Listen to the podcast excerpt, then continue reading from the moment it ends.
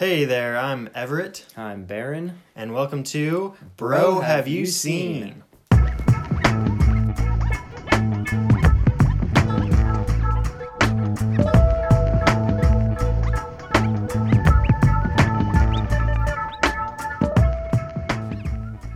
Hey, bro, welcome. Uh, how's it going? Great. Doing so Awesome. good. Yeah. How's your week been? It's been uh we had a busy weekend actually, movie watching wise. Yeah, we Yeah. did a marathon. Yeah. Quite the It's marathon. pretty good. Went up to our grandma's cabin and had a good binge marathon going. Oh, yeah. Uh, all day Saturday and Friday, Yeah. and then some a little bit on Sunday Mhm. morning. But Yeah. You got to show me a lot of stuff actually, so yeah, one It's of my favorite movies of all time. So Yeah. hopefully we'll get to that one. Uh, we'll definitely have an episode about it later. So maybe we shouldn't bring it up. But hmm if you want to just say how perfect of a film it is, Yeah. just confirm all of my So we watched um the classic Tarantino flick, Pulp Fiction, Mhm. and I really liked it. Uh, I loved it. I was I had really really high expectations because it's been so highly talked about for so many years for me. Uh, in between hearing it from other people and from you for so long, and just finally seeing it in its full form is completely different than having seen stills or clips or. It's just such a great movie. I really loved it. So Yeah, it's totally. Uh, no matter how high of expectations you may have, like it's a classic. It's it's just so good, and everyone who sees it can pretty much agree. I mean, it's one of those movies Yeah. that it's almost universally praised. So, I mean, there there are some moments that may not have aged super well, but uh, those are very well covered territory, and uh, most of the time can be overlooked uh, by fans of the film like me. So, anyway, that's cool. I'm glad that we saw that. Um, Yeah. I've been anxious to introduce you to it, but I knew it probably wasn't the first movie you should see as you progress into more adult cinema, yeah. uh, rated R stuff. So, Yeah, it's taken me some time to get there, but I'm glad to visit that. So, yeah. yeah, other than that, uh, we don't have too much else um, to go over before we get going here with our conversation. But uh, just a good weekend. Hope everyone out there's doing good. We're excited to be here and Yeah. talk about another film. Yeah, where we live, it seems to be kind of wrapping up with all this quarantine stuff. Hopefully, it's Mhm. starting to uh, become less restrictive for people around the world. But I know that the disease is still kind of, uh, you know, running its way through places. So it's probably best to stay on the safe side. But where we live, it's not as uh, impactful of a problem. So Yeah. they're starting to open things back up slowly. But uh, looking forward to that and you know kind of going back to life as usual although this has been a really nice time for movies Yeah, it's been great. silver lining with probably one of the worst epidemics or pandemics that we've had in a long time but uh, movies have been good so excited Couldn't to talk agree, about yeah. one today Couldn't agree more. yeah Yeah, let's get right into it. All right so Smack dab in the middle of Jacques Demy romance trilogy is one of the most indelible romances of all time. It is one of the most indelible musicals of all time, too, with Michel Legrand's sweeping musical score running from the first frame to the last. Every line of dialogue is sung, making for a straightforwardly sentimental pathos while remaining so true to life it almost hurts to watch. The performances are so powerful that you want to look away, but the beauty of not only the actors but the sets keeps your eyes magnetized. I brought this up last month during our Six from the 60s episode, mentioning how swept up I became in this film. Bro, did you have a similar reaction, or did you somehow find the antidote to the infectious 1964 film that is The Umbrellas of Cherbourg? Nice. Okay. Um, let's see where to begin. Um, I would just have to say I'm not as high on this movie as you were. I know you were really, you really loved it. Ouch. Might have become one of your favorites, uh, if I'm not mistaken. But I don't know. I just I got kind of bored of the singing every single line of dialogue.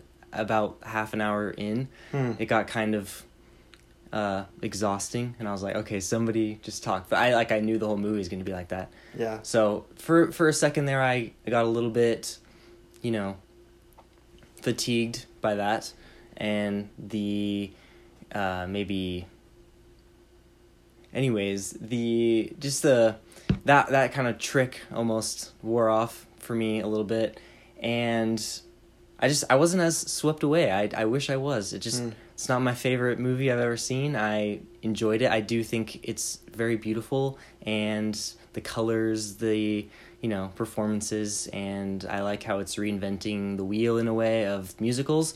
And although I might not have super enjoyed the singing every line of dialogue aspect, it's uh, undoubtedly unique among musicals and movies to do something like that, and I super respect it. And I haven't seen the other Demy films, but he shows a lot of really great skill as a director. Um, everything he does. I one thing I noticed was the camera work was fantastic. I wish I could focus on just how the camera moves, was moving, but I was afraid I would be missing out on reading the subtitles, of course. Yeah. So like there was times when I would get drawn away from the subtitles and I'd be looking at how the camera was moving because it would go like it would push into someone and then it would move over a little bit and then it would pull out and it would push in just all like one long take.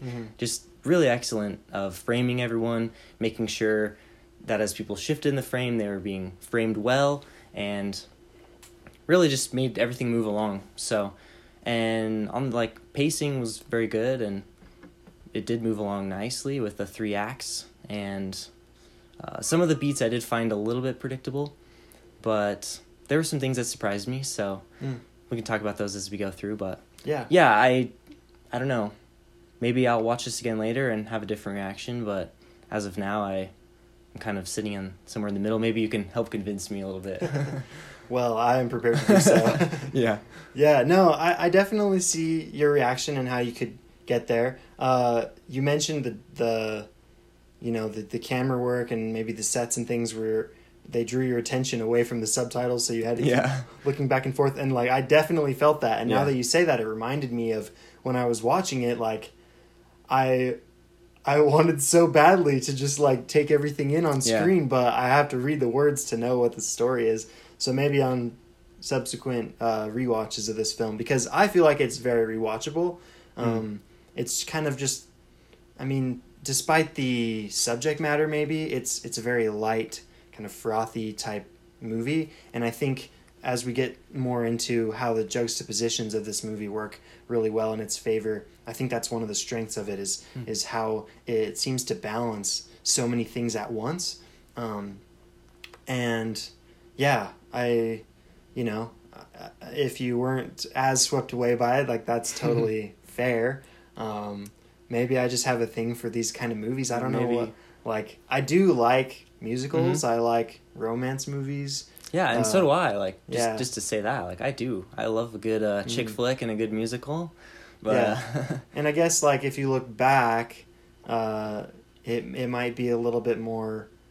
You could say radical, I suppose, Mhm. in terms of narrative as exactly. a- and structure um, compared to some modern films like we talked about La La Land on an episode. Exactly. Exactly. A lot of La La Land rings true in Umbrellas of Cherbourg. In fact, I found that Damien Chazelle, I think it's his favorite movie of all time. Mhm. Uh, so that makes sense. That's awesome. It makes a lot yeah, of sense. It does. It's very. It has a lot of similarities. I could see how a lot of the themes and ideas from this could transfer into you know La La Land, which is one of Yeah. my favorites. So, Yeah, and so like that's a little bit of a modern take on this. Obviously, there's spoken dialogue in that movie, but um, that's what's so interesting about this movie is, you know, that how the music uh, is throughout the entire thing, which was a little bit subversive at the time. You know, musicals typically didn't do that. I've heard it said that this is maybe more of an opera than a musical per se. Um, Yeah, I could see that. which is kind of my reaction when I watched uh, Les Miserables the first time, uh, the movie adaptation from a few years ago. I was not expecting every word to be sung in that movie, Oh, I didn't know that. um, and as a young boy, I was not into it at the time, but maybe I would be now. After uh, my love for this movie has come to the forefront, but uh, yeah, um, I know one of the strengths you thought of the movie was the music. Uh, Mhm. Could you explain a little bit more of your reaction to that, and you know how the music works for the film? yeah, the score is really really lush. Um, what else to say about it? It's it's sweeping and it carries the film like you said from the beginning to the end, and it's ne- it never stops. And those motifs run through the film very well, Yeah. and help play up the emotion and the different characters and all the things that are happening throughout the movie, as well as you know, I don't know, I don't know where I was going with that as well as well as nothing. hmm Uh, yeah, the music's great. Uh, yeah, I don't know. Yeah, no, Sorry, I, I like how you said motifs because that, like that tune Mhm. of Guy and Genevieve's, you know, romance. That's kind of their leitmotif that pops up when they're together or when they're thinking about each other Right. and stuff like that. And so, you know, as other characters come into the movie and things change over time, uh, the movie is still about these two people. And when they, like I said, when they are either talked about or, you know, together in person, then that tune kind of swells up Mhm. and it's just a very powerful, grand score that, uh, like you said, it really carries the film, and I like that a lot. Right, and I, I think it grounds it to Yeah. to those two characters, regardless of those other things that are going on. Mhm. It really does focus on those two people and brings it back to them throughout the movie multiple times to kind of help wrap that wrap their little arc up. So Yeah, yeah, and as someone That's who excellent. likes other languages, I don't necessarily like to maybe try to speak other languages, but I do like to watch movies in other languages because I like the sound of it, and you know, I, I like um, learning words from other languages. Um, I lived in a very diverse cultural place uh, for a couple of years, and like I learned a couple of words in like twenty languages, Yeah. probably like a bunch awesome. of different Asian languages, like I could say hello in and stuff like that. And so this movie is perfect if anyone out there wants to learn French. Like I watched the movie and I was like, oh, that's how it's pronounced. Yeah. Oh, that's what that word means or whatever. Like growing up, I always thought, you know, love was amour, but they pronounce it amour, like with a oo sound instead of an o Uh-huh. sound. So like that's just a little thing that I picked up as I watched it that I was just really engaged with is like, oh man, they're they're singing French instead of speaking it, so it's a little more Uh-huh. slowed down and drawn out, and it's easier to pick up on the pronunciation and you know what certain words mean. no, totally, I get that. Um, we joked last week about my French studentness uh, Yeah. in high school as I was trying to pronounce French titles of movies from the '60s, and uh, being only in French one, I have like a really basic f- uh, foundational understanding of French. But watching this movie, it helped, and it helped having that previous knowledge, and it also enhanced some parts of it. Um, some words that I didn't know how to pronounce, or some you know phrases that I'd heard before, and it's good to refresh on some of those things. I mean, school is almost wrapping up for me with this uh, uh, remote learning type stuff, so I haven't really been able to do as much French, but Right. um, yeah, I love the French language and I love watching French movies. That's like my second highest country Mm. besides the United States of movies I watch. Um, and so I, I do agree with that. The way that the movie slowed down, um, most older French movies, one, the audio is not great, so it's hard to hear exactly what they're saying, and you have to read the subtitles, and then in French, they just drop random parts of the words off, and Yeah. just their own little dialects and this one was really really good because it was slowed down and you could understand what they were saying and so Yeah. it is a really good introductory probably to for the french language Yeah, I really liked that part of it. And jumping back to what you said at the beginning um, about how um, it was a little bit predictable in some beats. Mhm. Um, I want to get to that, the story aspect of it. And we may spoil things a little bit here. So if we've caught your attention on this movie, if you haven't seen it, uh, go check it out immediately. I know I recommended it a couple of weeks ago. And so uh, you've had plenty of time to go check it out if you Right. really were desperate to. But uh, still, I think it's worth watching. Um, it's one of those movies that's timeless and, you know, even if you're not super engaged in the story, there's beautiful colors all over. Mhm. Uh, like I said, these actors are like, you know, just gorgeous, and so you know, there's there's enough there to hold on to, even if uh, you find the story mildly predictable or whatever. But yeah we're probably going to go right ahead and talk about the movie, including the ending, which kind of controls the rest of the movie. Um, so spoilers ahead for that. Um, yeah, so I I actually kind of agree with your point that it's a little bit predictable, um, but I think it's kind of it, it's the difference between like a typical movie will maybe give you what you want to happen. Uh, so of course you know, having seen the movie, that Guy and Genevieve or Guy and Genevieve don't Mhm. actually end up together. They they go Mhm. off and marry other people and they have children of their own, which is kind of uh, sweet how Yeah. both of their kids are named Francois and Francoise, Yeah. boy and a girl, respectively, uh, just because as young people they and talked, they talked about, that. Yeah, that was a talked about- good. That was a good wrap up.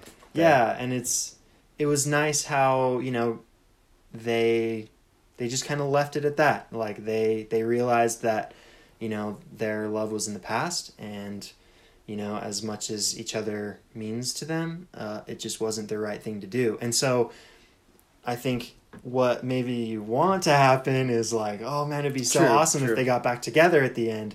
Um, but i think this movie i've heard it described as being uncompromisingly real um, which i think really holds true for it because you know that's probably what would happen in real life i mean that, that happens all the time like Mhm. you date somebody like in high school or in college and then you know you move on and you know life goes on people grow apart but like and you might run into them later but like doesn't mean that you should maybe rekindle that it's just kind of better left in the past um, Exactly. Yeah. Um, stepping back just a, a little bit before the ending, maybe all the way to the beginning. okay But uh, so like the first title thing is the departure, and you see that as like the first thing in the movie, hmm and so that kind of played. And to to put this out there is I didn't know how this went. I didn't know that it was similar to La La Land. I didn't know that it Mhm. was realistic depiction of love. I didn't know like yeah what exactly to expect. But once I saw the departure, and as things kind of started going, I was like, oh, he probably is going to get that draft note. And so I kind of saw that coming. Mm. And then he ended up getting drafted. I didn't really expect the beat of the marriage, though, in part two. yeah Um, I thought maybe she would hold out for, for Guy, but maybe something else would come along that would not allow it, like the mother or, I don't know, some other situation.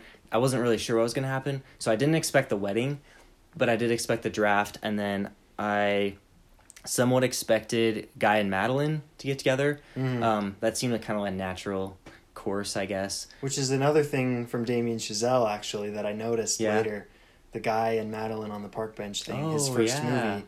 He Oh, named the duh. characters after this movie. Duh. So, That makes total sense now. yeah. But yeah, I, I kind of expected those two. Um, just from the way they interacted earlier, it just seemed like there'd be something there later, and so I kind of just logged that away. And then when it came to play, I was like, okay, I like I somewhat expected that, but I was Yeah. still like pleasantly surprised. Yeah. And that's something that maybe works in the film's favor is kind of the predictability of it because it's I've I've also heard it said that it's it's very inevitable. Like Mm. the inevitability of it is kind of looming over the whole movie and I like that because yeah, I mean the first time you see Madeline, you know she's going to be important. I mean, Mhm. she's possibly just as beautiful as Catherine Deneuve. Uh, she's played by Ellen Farner, Farner, I don't know, but uh, yeah, Madeline, like she's going to be there for Guy as you see his aunt is sick and like Exactly. you can kind of see those beats coming but it's it's the anticipation of it that like really Mhm. got me i was like oh man how is it gonna happen you know That's true. That's true. um and then with the wedding i think it was pretty surprising for me too it kind of like it's a pretty quick yeah, for so long she was holding off and like Yeah. wasn't sure what to respond, and then like just suddenly they decide she decided to say yes, and I like it never. It only showed like the mom talking to Roland, and it like for a while it didn't even show. yeah Genevieve. she like never wanted Yeah. to talk to him or anything And so I was kind of confused, and well, not. I don't. I was surprised when the wedding Yeah. finally happened. yeah But there was a moment at the wedding uh, when she was in the car that I really felt like she was still really thinking about Guy at that moment. Like for Mm. some reason, I just she was like looking down and like fiddling with like her veil or whatnot, yeah and I just I was like, wow, she probably it looks like she's still not super. yeah You know. yeah and that's i mean you go back to the times that this was and you know women got married in fact like Uh-huh. okay so we talked about the godfather um a, f- a month or two Yeah, ago like I think it was the first episode of last month, so okay yeah, it's about a month ago. yeah and um a lot of people have gripes with how kay adams like maybe mild spoiler for the godfather but kay adams like immediately just goes back with michael Yeah, after he's been gone to in Sicily for years and he's been back for a year, He Mhm. shows up one day and she's like, "All right, see you later, kids. Like I'm gonna go with this guy." Like she probably like at the time that it was, and that movie was set even older than this is back in the 40s, and like she would have been married by then or some like. Mhm. There's no way. You'd think, right? But anyway, yeah. So you can see Genevieve's like reluctance to marry Roland, and you know she's still trying to wait for Guy. But I think she gets married just out of like, you know, like I probably should. You know, like it's probably the smart thing to do. Even though you can see in her eyes when she's getting married, like she's crying. Yeah. She's not happy about it. Um, but she moves along with it, and that's kind of like that moment of her crying at her wedding and you can tell she's still thinking about guy i think it's so powerful and like you need that in order to root for roland and genevieve's relationship like Mhm. you want her to come around on him because you've seen how good of a guy he is like Yeah. he's gonna raise this I like kid Roland. as if it's Roland's his own really cool. Yeah. he's dope and so like you know you want that to happen and it's i think it's because of that you can see in her face that she's kind of succumbed to that pressure and you hope that she can learn to love him as much as she loved guy hmm It was certainly felt like more of the mom's decision, and that was pretty clear through Yeah. the movie. Just the mom's always like she's like, "Oh, Roland," like she was like best friends with him. Like, dude okay so i thought that the mom was in love with roland Dude, that would be funny. because the mom's single no, it was so- funny. I was like, there was a like a line she said to, yeah and I was like, why don't you like I said I was like, why don't you marry her then? Like she can't hear me through the movie for you know, but like yeah I was like, yeah, it was funny. I was like, well, why don't you marry her then? Dude, I Stop legit- forcing him on her. I legit thought, and I I think I'm gonna have to watch it again to like maybe see how I feel about that air like part in the movie, but I still feel like yeah, the mom was totally into Roland. Like she wanted to date him herself, and then he's like, "Oh, I actually want to marry Genevieve," and she Yeah. was like, "Oh crap, like, not my daughter. What about me?" she's like, oh, I always thought my daughter was a little young, or like, "Yeah, yeah." She has some moments where I think she was just nervous about her being pregnant because they had talked Maybe. about that. That's But that would be interesting to look at because initially I was like, this is weird. Like she's like chatting with him and she like mentions that she chats them ch- chatted with him for like an hour at the restaurant or whatever. Like yeah, she's always talking to She, him. like, went on a postcards. it's like oh gosh. Yeah. yeah. it's pretty funny. Um, but yeah, like I really like the. I wrote conventionally unconventional uh, romance in the movie because, like I said, it's it's very realistic to how life would be. Mm. You know, it, these characters do what they should do. You know, that they're they're trying to do the right thing, and uh, even if that comes at the expense of their maybe sort of childish uh, romance, um, you know, things have to change and they don't want them to change, but uh, they do. And I liked all the stuff with Guy coming home from the war and just being down in the dumps. You know, he's lashing Yeah, out at good. work. You know, you can tell he's just not happy. His aunt dies. Like all this stuff happens, and um, you like again, you just want him to be happy, and you're like, dude, Madeline's right there. Like, Yeah, go after her instead. But yeah. it's good stuff. Um, okay. Yeah. We can probably get to my main focus, Okay. the major themes that I picked up from the movie, uh, the major strengths that I think it has, and then we can wrap it up. But uh, okay, so I think that the main theme, if you can call it a theme, is juxtaposition. Okay, and I think it's happening on multiple layers of the film. So Okay. let's start with the story. So it's a sad story overall. It's pretty melancholy, melodramatic. Okay. Um, okay. Especially Genevieve's character, like she's pretty much constantly crying. You get her pretty happy at the beginning. You see how much she loves Guy, and then basically when she finds out she's pregnant, like she's pretty much sad for the entire movie until the very very end, uh, when she's content. But uh, I think that is juxtaposed very well with all these bright pastels. Everything in the movie is washed with pastels, and it's like somewhat clashy in times. Like there's just bright pink and bright green, It was and like orange, pink and green striped wallpaper. and- Yeah, it's so over the top, but it's gorgeous to look at, you know. And it's like I said before, like if you're not necessarily so into the story, it's like really bright and eye candy. happy. Yeah, eye candy. Like if you watched it with the sound off and the subtitles off, you know, you probably would think it's some kind of like happy movie, right? Like it's it's Mhm. a very fun, like enjoyable kind of light movie. But then like you see the story and it's and if you were to just read the screenplay, Right. you'd be like, this is a super depressing movie. But I like the way that Jacques Demy, you know, clashes those two together really powerfully. Uh, what did you think about that? Yeah, I think that's really true.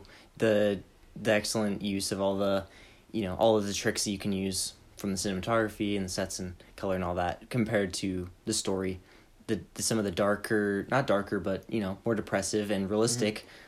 uh, feel repetitive at this point subject matter and those really do contrast very well and creates a nice balance between the fun poppiness and the the sadder moments and the inevitable heartbreak Yeah, and I think that ties in really well with um, the movie structurally. Like, it's it's very, you know, conventional plot. You said it's got the three yeah, it's got the perfect three. They have the title cards, and they have the date every time there's a new month and date, and Yeah, it's all very down the line. yeah, very different from you know, say Pulp Fiction. Yeah, yeah, which is the const the classic example of a nonlinear storyline Yeah. and you know mixing up the rules of what you can do with a conventional narrative structure but yeah this movie like it's very straightforward very down the line but again like this time period and um, the type of movie that this is being a musical uh, they say ho- they call it a hollywood ending for a reason you know as a very unrealistic Mhm. you know happy happily ever after kind of fairy tale ending uh, is what they would call a Hollywood ending, where you know, like say singing in the rain, you know, so, somehow it all works out in the end and everybody's happy and Yeah. the end, ta-da. Um, but this, like, I like that word uncompromisingly because it's just so relentless.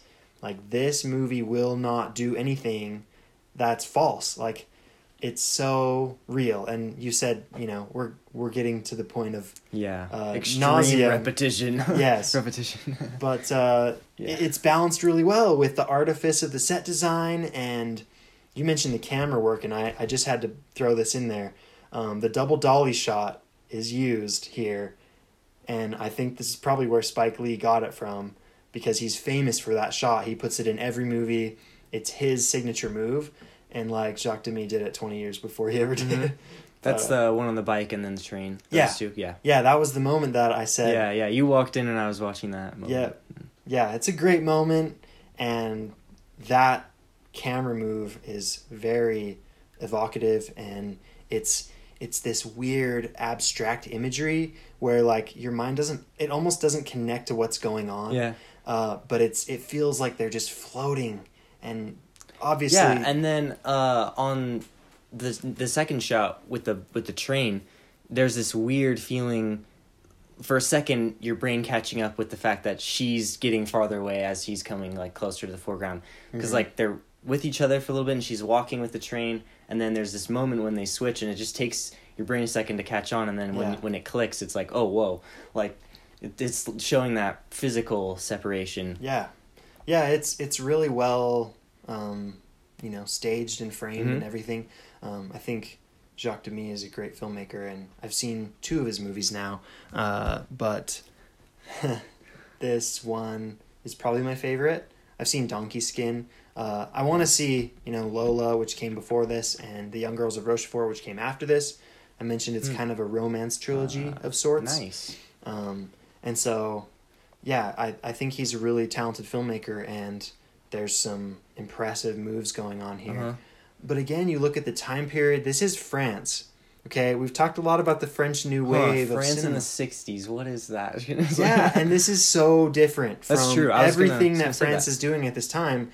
Jacques Demy is like, you know, you guys are trying to like break away from the studios Uh-huh. and try and do something unique. But like, dude, I love the studios, man. Let's do let's do a musical. But then he puts his own little twist on it exactly. that changes it completely. Exactly. He's almost like poking fun at the studios, having his own. It's like his own avant-garde, but with the studio system. It's like right? it's similar but different in Yeah. the other French New Wave. He's taking directors. the form of it and then he's twisting it uh, and subverting it. Mhm. which but it's is not as radical as other you know Yeah. filmmakers of the time. Right. And and yeah, like he's not necessarily messing with structure, but he's messing with narrative and he's messing with, you know, set design and, you know, the music choices. yeah, and that like we said, like reinventing the wheel of doing all the dialogue sung. Right. And it's it's something you see later as well with Chazelle. You know, that's something that they gave him a lot of credit for was, you know, taking the classical Hollywood musical romance story and then kind of flipping it on its head a Uh-huh. little bit. That's what we mentioned with the La La Land one for sure. Yeah. And so I really liked um, all of that. I think juxtaposition is kind of the theme of the movie. It's kind of Mhm. what you can wrap it all together with. Mm-hmm. Kind of like Yi Yi, where we were struggling to find a through Yeah. line that goes all the way through. And I think this, you know, balances out pretty well. I, I like the way that he's dealing with these different aspects that are so polar opposite, but he brings them together and it make he makes them feel like they're meant to be. Yeah, I would agree. Yeah, and by the end, I really did feel that they meant what they said when Guy says like, "Yes, I am very happy." Like he responds to her and says, "Yeah, I'm, I am, I'm happy. I'm very happy." And Yeah. I really felt like he meant it. And then it was really cool because then you see uh, Genevieve driving away, and then he instantly like clicks back in, and he sees his like wife and kid walk up, and then he's like flick of a switch, and he's back like playing with them, and it's just like such a sweet moment to end off the movie.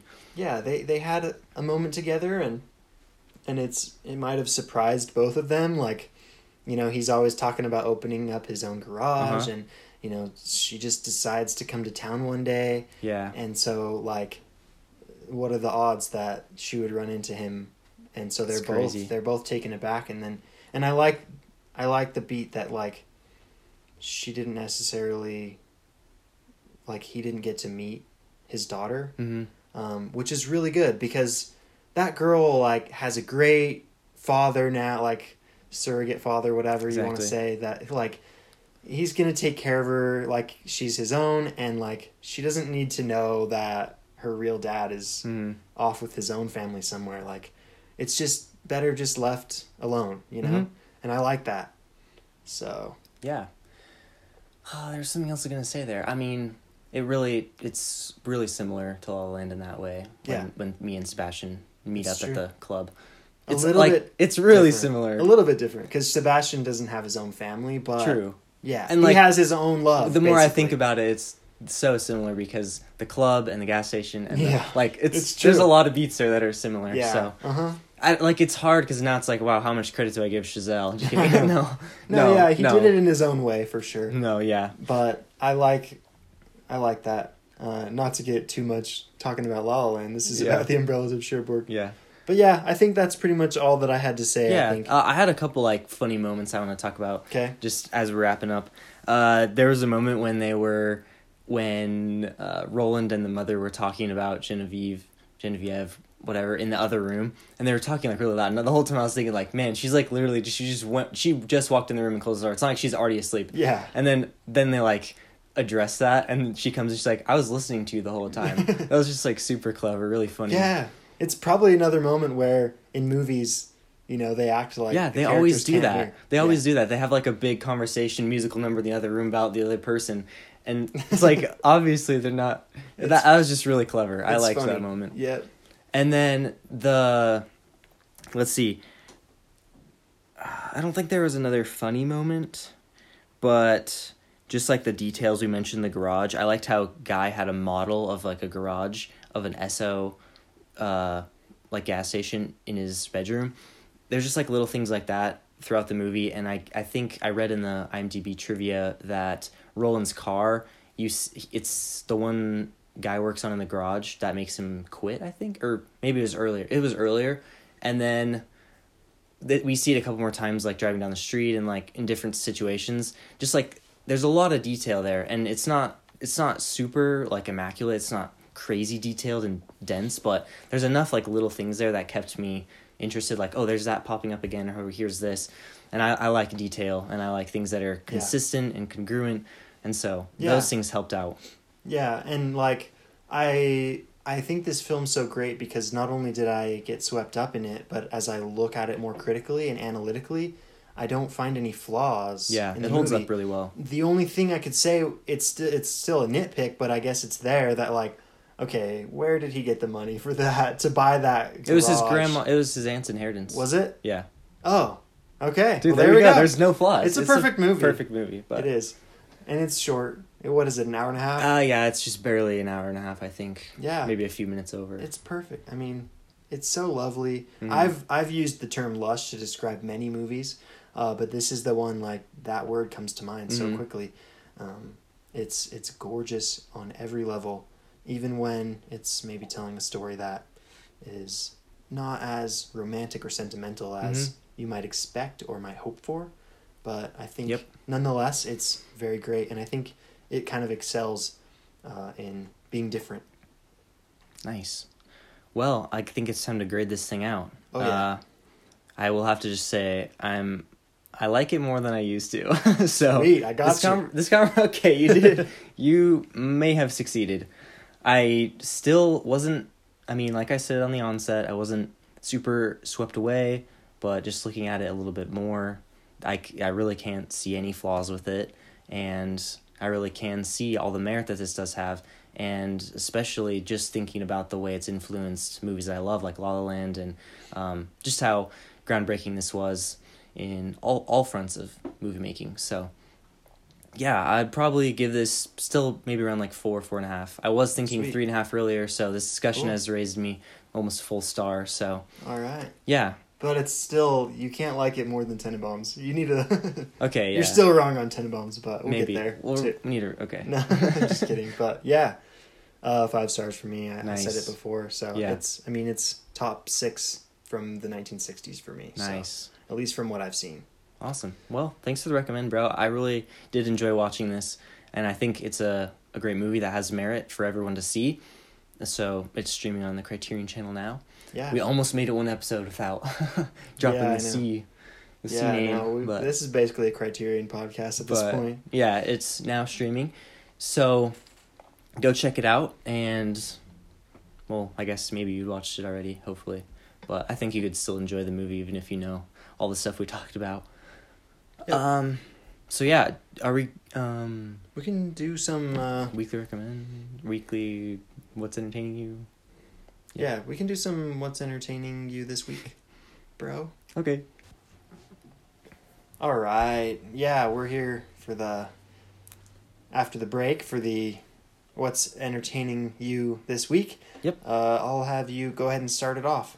Okay, I'll start off with a movie, and then I've got some other th- uh, some other things that have been entertaining me in a way. Cool. So well, we mentioned we had a big marathon. A lot of those were actually '70s movies, so I don't want to talk about them yet because uh, we've been we're gonna have our seven from the '70s at the end of the month for a bonus episode. But one of the ones that wasn't from the '70s, um, well, we had Pulp Fiction that we talked about already, Mhm. but we also watched Good Time by the Safdie brothers from 2017. I didn't like this, but I loved it. Um, cool. I I I hate feeling the way I did during the movie, but that's just uh that it just attests to the good filmmaking that was being done. Uh the claustrophobia, the anxiety, the ADHD of the characters, all these things just set my uh my affinity for organization alarms blaring. I just there's just little details that made me mad the whole time. Just little things like, oh, he left his phone and oh, he didn't like do this or do that. Things that he left behind or people that he left behind just made me really anxious and upset and mad at the main character. It's a very interesting experience, one that I don't know if I want to have again, but it was really good. Uh, and would recommend if I haven't seen Uncut Gems, but I know you've said that's probably a better film, but you think you'd recommend this if someone has seen that? Yeah, I think it's pretty good. Um, I think I bumped down my grading of it after I watched it with you because that was the second time I'd seen it, and didn't really like it as much the 2nd Mhm. time. Uh, I respect what they're doing, um, but just after seeing Uncut Gems a couple times, I think that's a much better film. The characters have more depth. I mean, this one, I'll say, like, I noticed kind of a theme of our weekend marathon is like movies about the worst human beings possible. Like, That's probably true. like okay, the Royal Tenenbaums, most of them are pretty bad people in one way or another. Good time. Uh, we watched Apocalypse Now. I Mhm. think we talked, we brought that up a little bit already. I don't think so, but that's Um, gonna be probably Mostly pretty bad people. I mean, yeah, yeah, pretty Mhm, bad people mhm, for the mhm. most part. yeah. Uh, and so, I mean, this one was right in that vein. Um, Robert Exactly. Pattinson's Connie Nikas is like probably the worst person I've seen on film. There's nothing likable about him. There's nothing redeemable about him. Uh, that doesn't mean that the film is bad just because he's unsympathetic.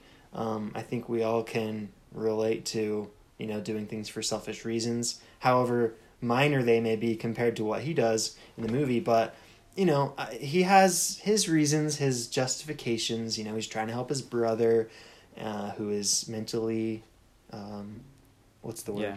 He's got a mental illness. Mm-hmm. And so like it's not enjoyable like you said, but it's it's pretty well made, you know. I love the score. I've talked about that a few times. I listen to that Oneohtrix Point Never score all the time. It's just really really good. It's a little bit different in the movie though, I noticed. Mm. It's like they Yeah, play were the telling me about that. they play the score that I've listened to and then there's like two layers of it. So it's like it's almost like there's two songs tracks playing at the same time, which just adds to that like you said the anxiety, the stiltedness, the unsettled nature that the movie hmm uh, gives you. I guess maybe we should give like a quick synopsis if anyone wants to watch this.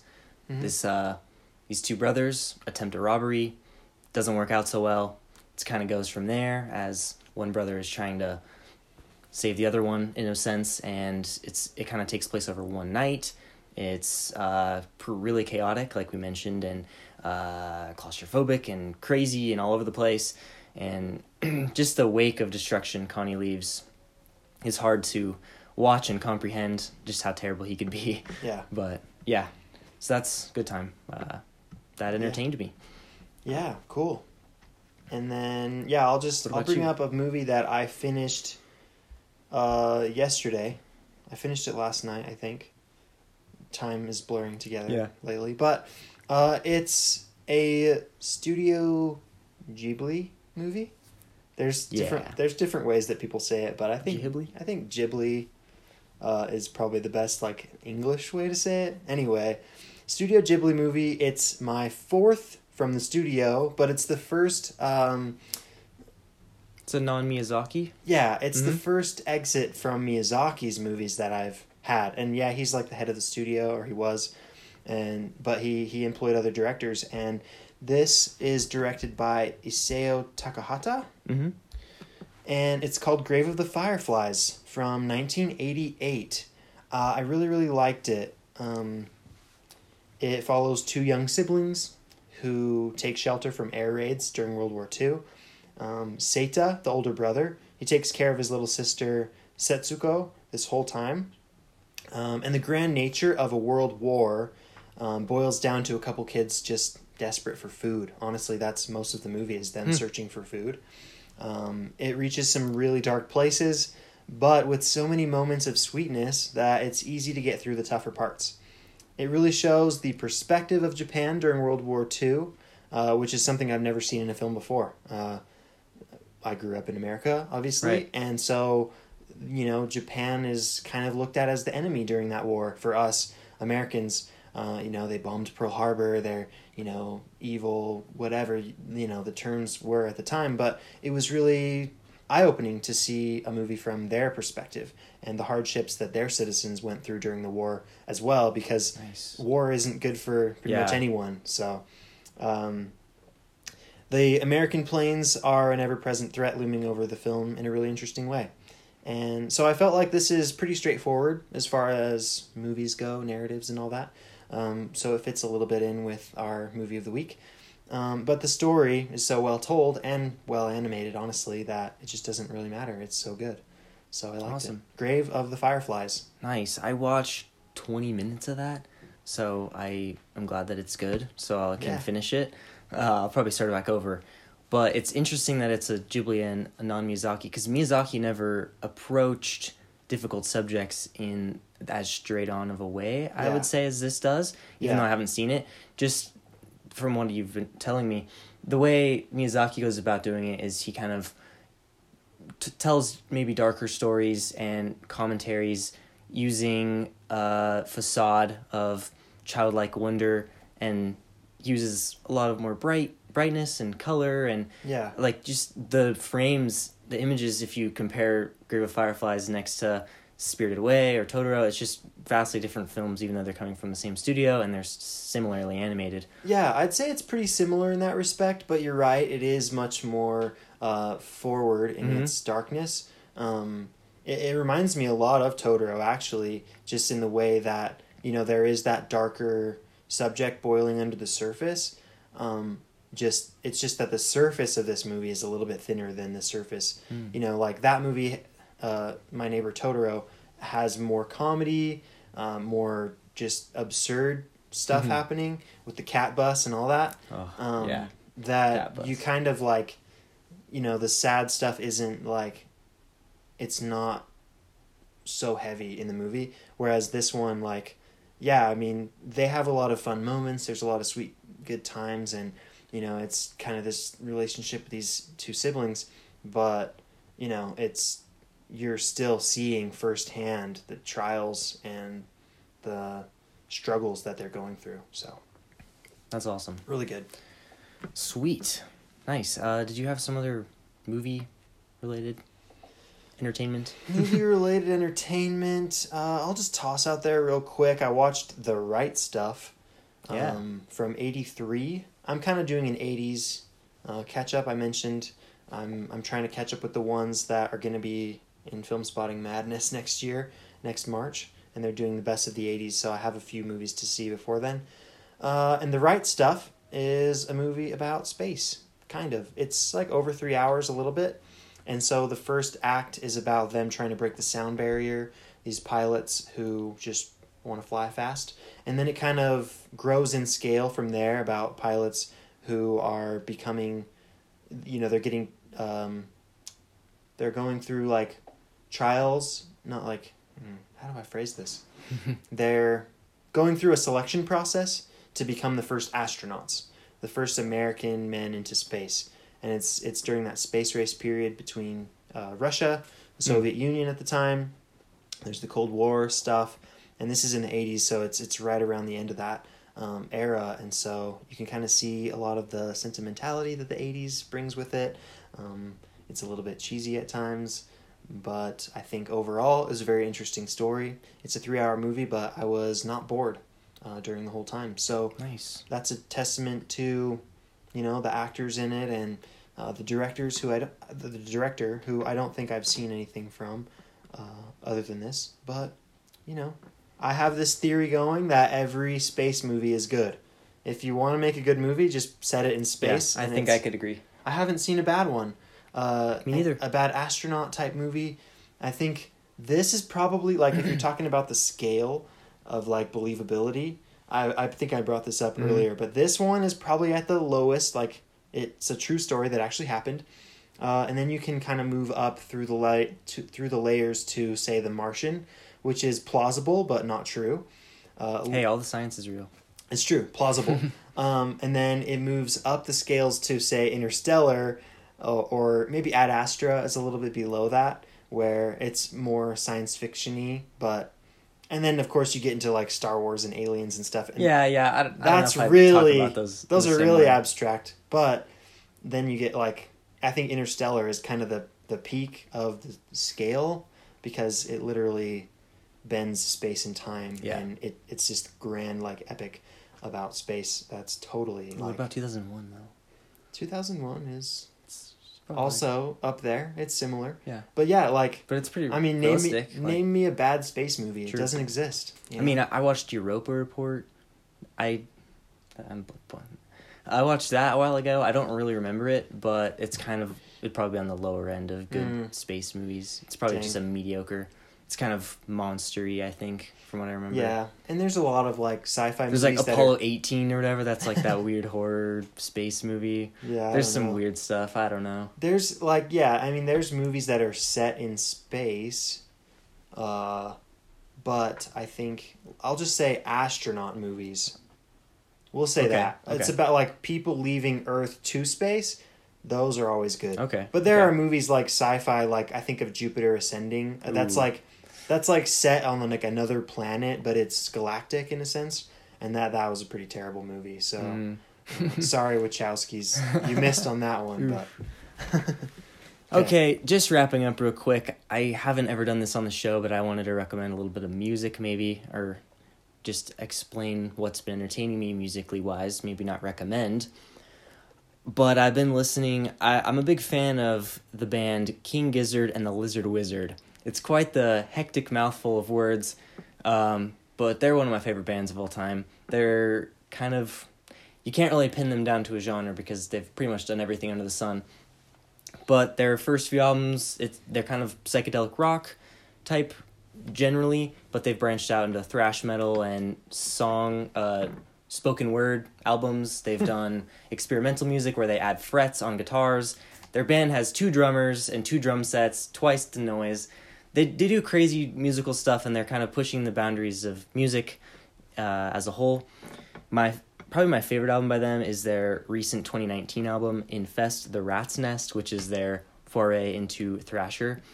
Uh, it's pretty epic pretty intense uh, but musically it's so good and so catchy. I quote the songs like all the time. I'm always just like yeah just like thinking about them and their other one their most one of their highly acclaimed one is nonagon infinity which is a looping album so the last song feeds right into the first one in an infinite loop that one's pretty good. I've been listening to that a lot. But my other favorite by them is um, uh, one second here.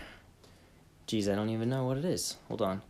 They have a lot of albums. One year in a single year, they release like five.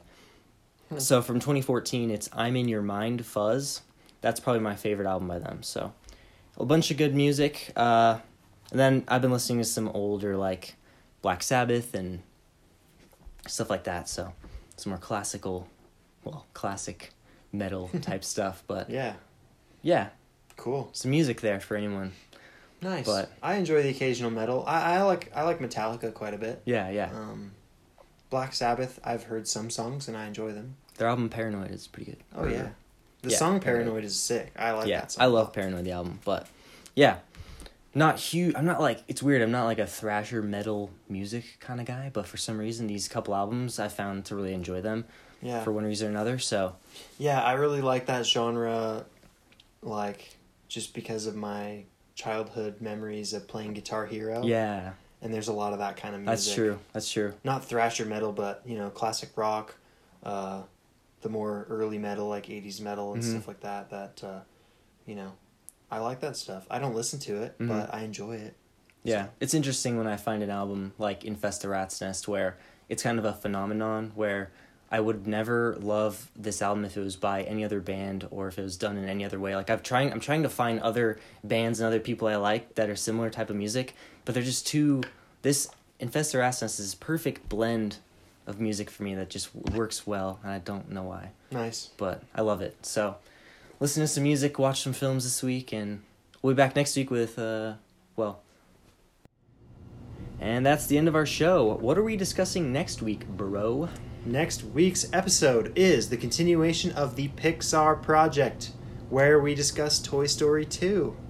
And if you want to go back in time, listen to our earlier episodes, those can all be found at brohaveyouseen.captivate.fm. Nice. And all of our episodes can be downloaded also on iTunes and Spotify. Please take a second to give us a five star rating on iTunes. You have no idea how much it helps us grow the show and reach new listeners. If you have any feedback about the show, please let us know in your iTunes review, or you can also now email us at bro have you seen podcast at gmail.com.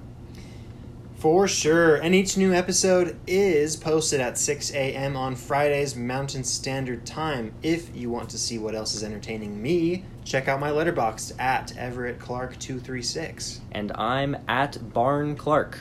See you next week, bro. See you, bro.